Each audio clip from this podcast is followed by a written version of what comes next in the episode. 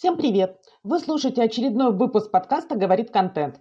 С вами Елена Локтионова, главный редактор пресс-фит журнала. Сегодня у нас приглашенный гость Илья Русаков, создатель и руководитель агентства интернет-маркетинга «Импульс Гуру».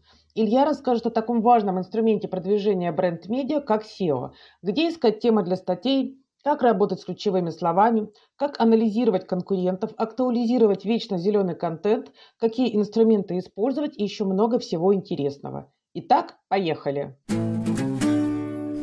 Всем привет. Меня зовут Русаков Илья. Я 15 лет в интернет-маркетинге, из которых 8 лет руковожу агентством Импульс Гуру. Мы привлекаем поисковый трафик для наших клиентов и последние несколько лет специализируемся на продвижении бренд-медиа, блогов, контентных проектов. И в сегодняшнем подкасте я расскажу про SEO для бренд-медиа, как прогнозировать, привлекать трафик и считать его эффективность. Итак, полезный контент – это, к сожалению, не 100% успеха. Чтобы сделать его популярным и увеличить трафик, нужно учитывать и поисковые запросы. SEO поможет увеличить охват и лучше взаимодействовать с аудиторией. При правильной реализации поисковая оптимизация становится одним из основных источников целевых посетителей для бренд-медиа. И давайте с вами начнем с формирования контент-плана – Первым шагом всегда идет конкурентный анализ. Исследование конкурентов позволяет адаптировать его стратегию и концентрироваться на тех способах продвижения, которые дают максимальный результат. Провести подобный анализ может как SEO-специалист, так и маркетолог или даже издатель проекта. Первое, на что нужно смотреть, это посещаемость конкурентных медиа. Это нужно делать для понимания, какое количество трафиков у конкурентов в вашей нише, откуда он приходит и какую аудиторию охватывает. Где это можно посмотреть? Ну, обычно общую посещаемость внешних проектов э, можно смотреть в сервисе SimilarWeb. Следующее – это мы ищем трафиковые страницы и статьи у конкурентов. По нашему опыту работы с проектами процентное соотношение материалов, которые выпускаются медиа и привлекают основную массу читателей – коррелируется с законом Паретта, где 20% публикаций приносит 80% результата.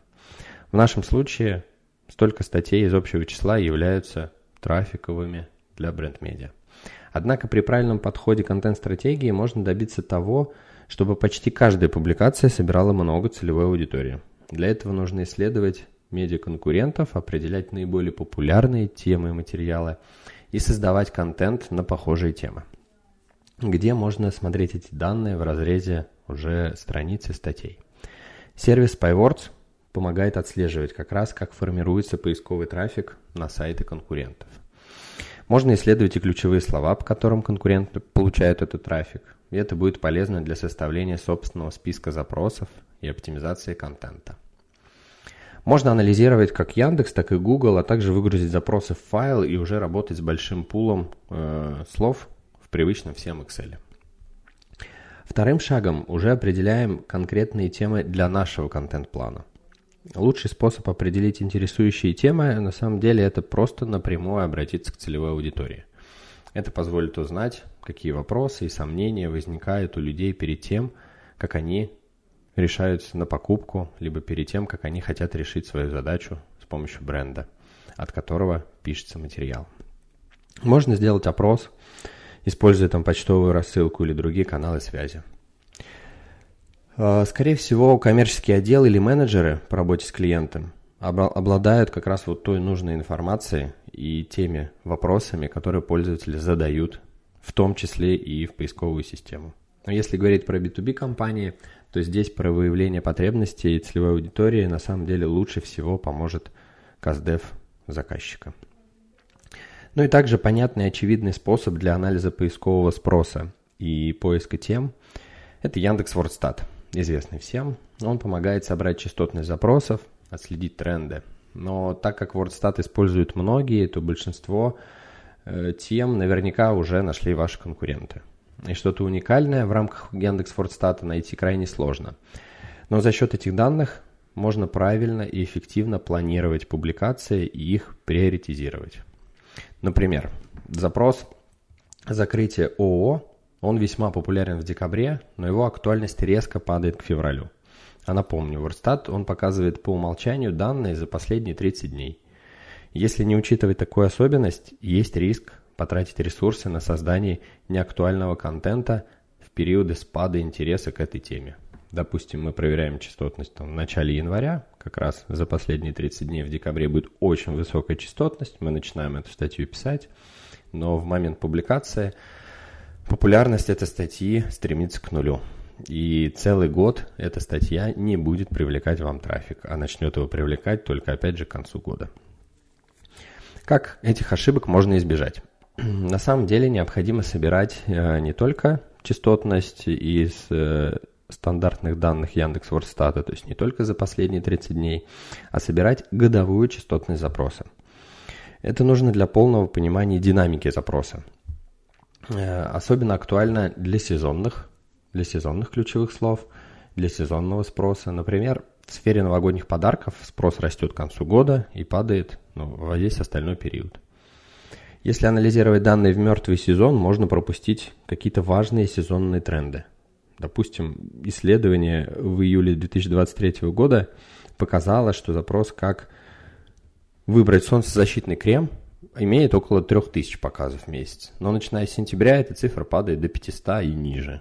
Поэтому важно оценивать среднегодовую частотность. В нашем случае она составляет около полутора тысяч показов – и именно с этой средней частотностью мы уже сравниваем наши текущие показатели и присутствует, и понимаем, присутствует сезонность или нет.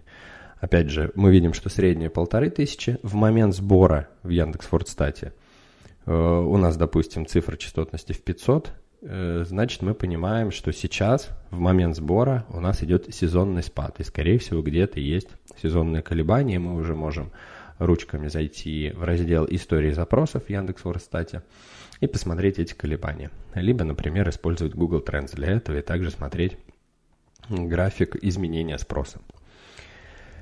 Также для поиска новых тем хорошо подойдет анализ тем у конкурентов. Это можно сделать через любой поисковый запрос, который мы нашли для конкретной статьи и проанализировать результаты поисковой выдачи. Просто посмотреть, какие статьи у конкурентов находятся в топе. Альтернатива ручного способа – специальный инструмент, про который уже говорил ранее, это инструмент SpyWords, который сканирует результаты выдачи по заданным запросам и представляет, предоставляет всю статистику о конкурентах. Можно ввести запросы, либо можно ввести домен конкурента для поиска и найти как раз неочевидные темы и статьи. По найденным вот этим запросам уже можно найти какие-то дополнительные подтемы и также проанализировать список статей по тематике на всем сайте у конкурента. И уже совместно там с редакцией, или если вы стороны редакции совместно с SEO-специалистами, поштурмить и выбрать, найти какие-то новые темы, про которые, возможно, даже еще конкуренты не, э, ничего не написали. ну и, конечно, здесь нельзя обойти стороной чат GPT. Ну, важно понимать, что это всего лишь помощник, а не какая-то полноценная замена специалиста. Но это инструмент на самом деле может очень хорошо помогать и помогать в том числе в поиске тематики статей. Вы изначально можете их из анализа упустить, да, из анализа конкурентов, либо собственного контент-плана, но чат GPT как раз ну, этот пробел может помочь восполнить. На самом деле здесь все достаточно примитивно. Мы можем задать запрос в чат GPT, например, найди мне тематики статей про ну и название вашей темы, в зависимости от того, на какую тему вы э, пишете контент. Всегда можно нажать «Продолжай», у ChatGPT есть такая функция, и будут предложены еще варианты. А если нужно что-то более узкотематическое, да, то можно в запрос добавить какие-то уточнения. Например, роль, в качестве которой должна выступать нейросеть. Например, запрос может звучать следующим образом. Ты эксперт по документу обороту, Подбери мне тематики статей про электронный документооборот. И результаты будут уже с более такими предметными темами. С использованием таких инструментов мы можем находить потенциальные темы, оценивать их частотность, включая среднегодовую. Это обязательно. И в конечном итоге, используя все вот эти методы, мы уже формируем список статей там, из 50, 100, 200 и так далее с нужной нам частотностью. И эти как раз данные по частотности в первую очередь позволяют упорядочить темы по приоритетам и начать работу, э, сосредоточившись на наиболее трафиковых, целевых или трендовых. Можно еще, как мы обычно делаем, размечаем э, по каждой из тем, размечаем, ну, к какому уровню воронки она относится, на каком этапе пользователь. Он только узнает про продукт, либо он уже спрашивает, узнает там какие-то детали и готов купить. И это также может влиять на приоритет. Э, даже если у статьи там не очень высокая частотность, но мы понимаем, что именно по этим запросам человек уже практически готов купить, ну, правильнее именно эту статью выписывать и в том числе учитывать, в общем, на каком этапе воронки пользователь задает те или иные запросы. Следующий шаг – это составление ТЗ для авторов. Нужное количество ключевых слов в классическом ТЗ, они помогают увеличить вероятность попадания текста в топ выдачи. Но это лишь э, ну, часть составляющей всего текста. При подготовке ТЗ важно получить но в первую очередь качественный и понятный текст для целевой аудитории. Поэтому редактор может использовать меньше ключевых слов или менять структуру материала, чтобы точнее раскрыть тему. То есть финальная статья, она в первую очередь должна быть полезной для аудитории, для читателей, а не строго соответствовать ТЗ от SEO-специалиста. Вообще для составления SEO части ТЗшки используется метод анализа текстов, находящихся в топ-10. Есть мы берем просто лидеров по тому или иному запросу и анализируем. И анализируем именно оптимизацию этих текстов. Это можно делать даже в ручном режиме, но обычно используются так называемые текстовые анализаторы. Например, ну, там, один из самых популярных Rush Analytics, но их на самом деле много различных на рынке, э, куда мы вбиваем запросы, указываем там условия, какое количество сайтов из топа анализировать. И уже итоговое техническое задание, как раз созданное при помощи таких инструментов, может изначально показаться таким машинам, машинным из-за неточности определения именно текстовой части, потому что туда попадают там и меню, и комментарии могут попадать, сайт-бары, ну, различные какие-то элементы сайта, которые не только к э, статье относятся. Вот, поэтому специалисту всегда нужно проверять результат вручную на вот так называемый переспам. Вот. Ну и также стоит вручную проверить объемы текстов у двух-трех ключевых конкурентов, чтобы не, ну, не сильно ошибиться. Ну и напомню, наверное, это самый важный такой вывод и тезис из э, блока, связанный с ТЗ, то, что в первую очередь текст должен быть для людей. Э, SEO требования, они лишь помогают увеличить вероятность попадания в топ, но не являются основными и ключевыми. А, что касается элементов, какие же основные элементы должны быть в статье с точки зрения SEO? В статье должны быть title и description. В title мы прописываем основной запрос для статьи и добавляем название вашего медиа, вашего блога, чтобы его как-то уникализировать относительно других статей, если кто-то такой же заголовок публикует и у себя. Title – это заголовок, который э, не виден пользователю, но его считывает поисковая система. Но этот заголовок вы можете увидеть еще во вкладке браузера. Именно туда подтягивается как раз title. Description – это тег описания страницы.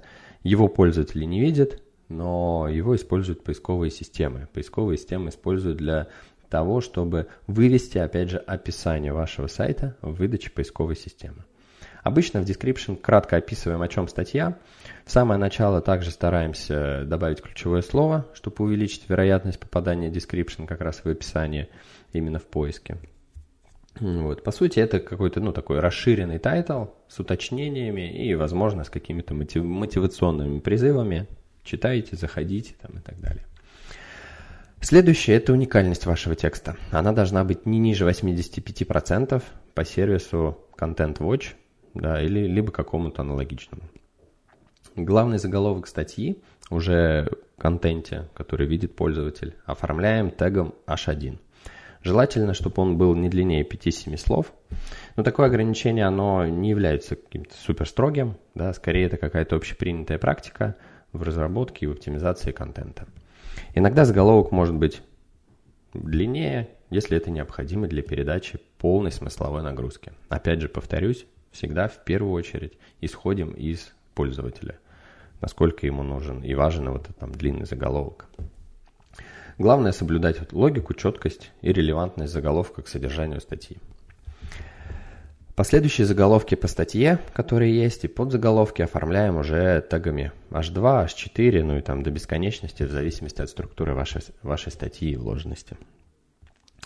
В начале, в начало статьи э, очень желательно добавлять информацию об авторе, дату публикации. На это также обращают внимание поисковые системы. И для авторов создавать отдельные статьи, отдельные страницы, где будет краткая информация об авторе и списком всех статей – и публикаций на платформе. Это действительно важно, это оценивают поисковые системы, есть отдельные факторы ранжирования, которые это учитывают. Содержание статьи. А, обычно оно закрепляется либо сбоку, либо в самом начале статьи оформляется списком с, со ссылками до нужного пункта. Картинкам в статье обязательно прописываем атрибут alt, содержание которого должно соответствовать смыслу картинки. Ну и добавляем так называемые хлебные крошки. Это такой путь, э, где находится статья, путь пользователя по разделам, как э, ну, вот к этой статье можно добраться. Там, не знаю, главное, э, блог, раздел такой, тематика такая, и уже дальше название статьи. Ну и также URL страниц должен иметь вложенность, и в идеале иметь человека понятные формулировки, так называемый ЧПУ чтобы пользователь э, ну, сразу видел и понимал и по URL, э, о чем статья. Ну и опять же, что касается разделов, понимал, где он находится. Плюс это также полезно и понятно анализировать в системах аналитики, когда есть вот такие вот подразделы. Ну а что касается всего шаблона статьи, обязательно добавлять микроразметку. Это автор, там дата публикации, подробное описание. И обязательно внедрять э, метод теги для соцсетей OpenGraph да, чтобы при э, шеринге ваших статей был нужный правильный заголовок, правильное описание. Что же еще можно сделать, чтобы улучшить позиции статьи в поиске? Перелинковать статьи между собой, то есть сослаться с одной статьи на другую статью в рамках своего же медиа или блога. Как это может повлиять на юзабилити? Ну, во-первых, это легкость навигации. Да, внутренние ссылки, они облегчают пользователям переход между связанными тегами и страницами создавая такой более плавный, логичный путь по сайту. Ну и поддержка интереса, потому что перелинковка помогает удерживать посетителя на сайте, так как предлагает дополнительный интересный контент. А как перелинковка влияет на SEO? Тут э, два пункта. Это лучшая индексация, то есть поисковые роботы переходят по внутренним ссылкам, что облегчает индексацию всех страниц. То есть поисковые системы доберутся до всех статей и э, ну, будут там в каком-то виде их ранжировать ну и также повышение авторитета. Э, внутренние ссылки передают вес от одной страницы к другой и увеличивают их значимость в глазах поисковых систем. И еще тоже важно, э, ну, чтобы улучшить позиции, это актуализировать вечно зеленые материалы, ну и в принципе материалы, которые актуальны там с, каким, с какой-то периодичностью. Зачем это нужно? Такие ну, обучающие руководства, которые не теряют свою актуальность, они могут собирать трафик на самом деле на протяжении двух, трех, даже пяти лет. Оптимизация этих материалов обеспечивает их актуальность и соответствие последним трендам или изменениям в области. Ну вот опять же, например, статья об открытии ООО или ИП, написанная в 2017 году и оставшаяся без изменений каких-либо, скорее всего сейчас потеряет свою актуальность и не будет привлекать новых пользователей. А та же статья с регулярно обновляемым контентом, с учетом новых законов, новых требований, она продолжит привлекать посетителей, останется полезной аудиторией и продолжит занимать высокие позиции в поисковых системах. Ну и такая э, последняя часть – это прогноз трафика и это эффективность трафика, какими метриками можно все это измерять. А, ну, как мы можем посчитать, какой объем трафика мы сможем привлечь. На самом деле методов несколько. Основной из них это собрать максимальное количество поисковых запросов, оценить их частотность, применить коэффициент кликабельности там в топ-5 или в, топ, в топ-7 в поисковой выдаче, в зависимости от того, ну, на какие позиции мы с вами метим и хотим выйти. Ну и получаем на выходе какой-то прогнозный трафик либо на статью, либо на все бренд-медиа. Однако здесь есть подводные камни, и самое основное из них это то, что в информационной тематике в сфере бренд-медиа большая доля посетителей приходится не на общепопулярные запросы, а на так называемые хвосты запросов, которые вводят по одну, одному, ну там два раза в жизни и больше вообще не вводят. Но их очень большое количество. К сожалению, вот Яндекс Вордстат как раз такие единичные запросы может не показывать, и мы их просто можем не собрать и, соответственно, не учесть в прогнозе. И это может дать большую погрешность. Поэтому часто используется метод прогнозирования от конкурентов после их детального анализа. Мы анализируем трафик, как уже говорил, делать это можно в, SimilarWeb.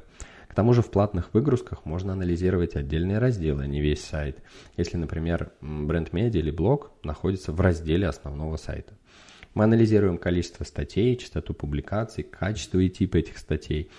И уже дальше с помощью SpyWords можем видеть основные запросы на каждую из статей. То, что мы раньше там с вами делали, про что я уже говорил. Если конкуренты получают, допустим, 10 тысяч посетителей в месяц из поисковых систем со 100 статьями, то можно ожидать, что также при написании 100, там, 150 качественных статей наш трафик приблизится к этой отметке. Ну, а в случае такой хорошей качественной проработки, возможно, даже и превысит ее. Но это лишь гипотеза, и она основана э, на данных, ну, и на уже имеющемся опыте от проектов, которые уже имеют статьи, уже имеют трафик, уже имеют какие-то позиции. Главное это, этот опыт повторить, как минимум, с таким же качеством. Ну, идеально в прогнозировании, на самом деле, сочетать эти оба метода, сравнивать между собой, чтобы видеть более точную картину. Для маркетологов, SEO-специалистов и редакционной команды важно понимать и контролировать ряд ключевых SEO-метрик, чтобы эффективно влиять на продвижение проекта. Рассмотрим, какие SEO-метрики следует отслеживать и почему. Видимость проекта в поисковых системах. По сути, это позиции по запросам в Яндексе и Гугле по всему нашему списку ключевых слов.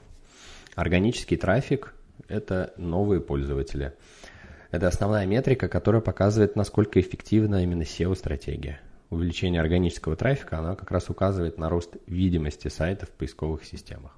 Тут еще важно отметить, что с отключением рекламы в Google да, весь трафик – это как раз только органика, это только SEO-трафик. И CTR, ну, кликабельность вашего сайта будет выше по сравнению с Яндексом, где часть страницы, часть поисковой выдачи занимает платное объявление.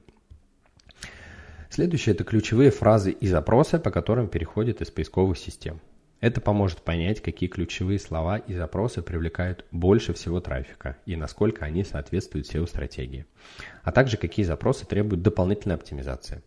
Для более детального понимания трафика можно считать как общий органический трафик, так и не брендовый, вычитая название компании, название бренда, название там самого бренд-медиа.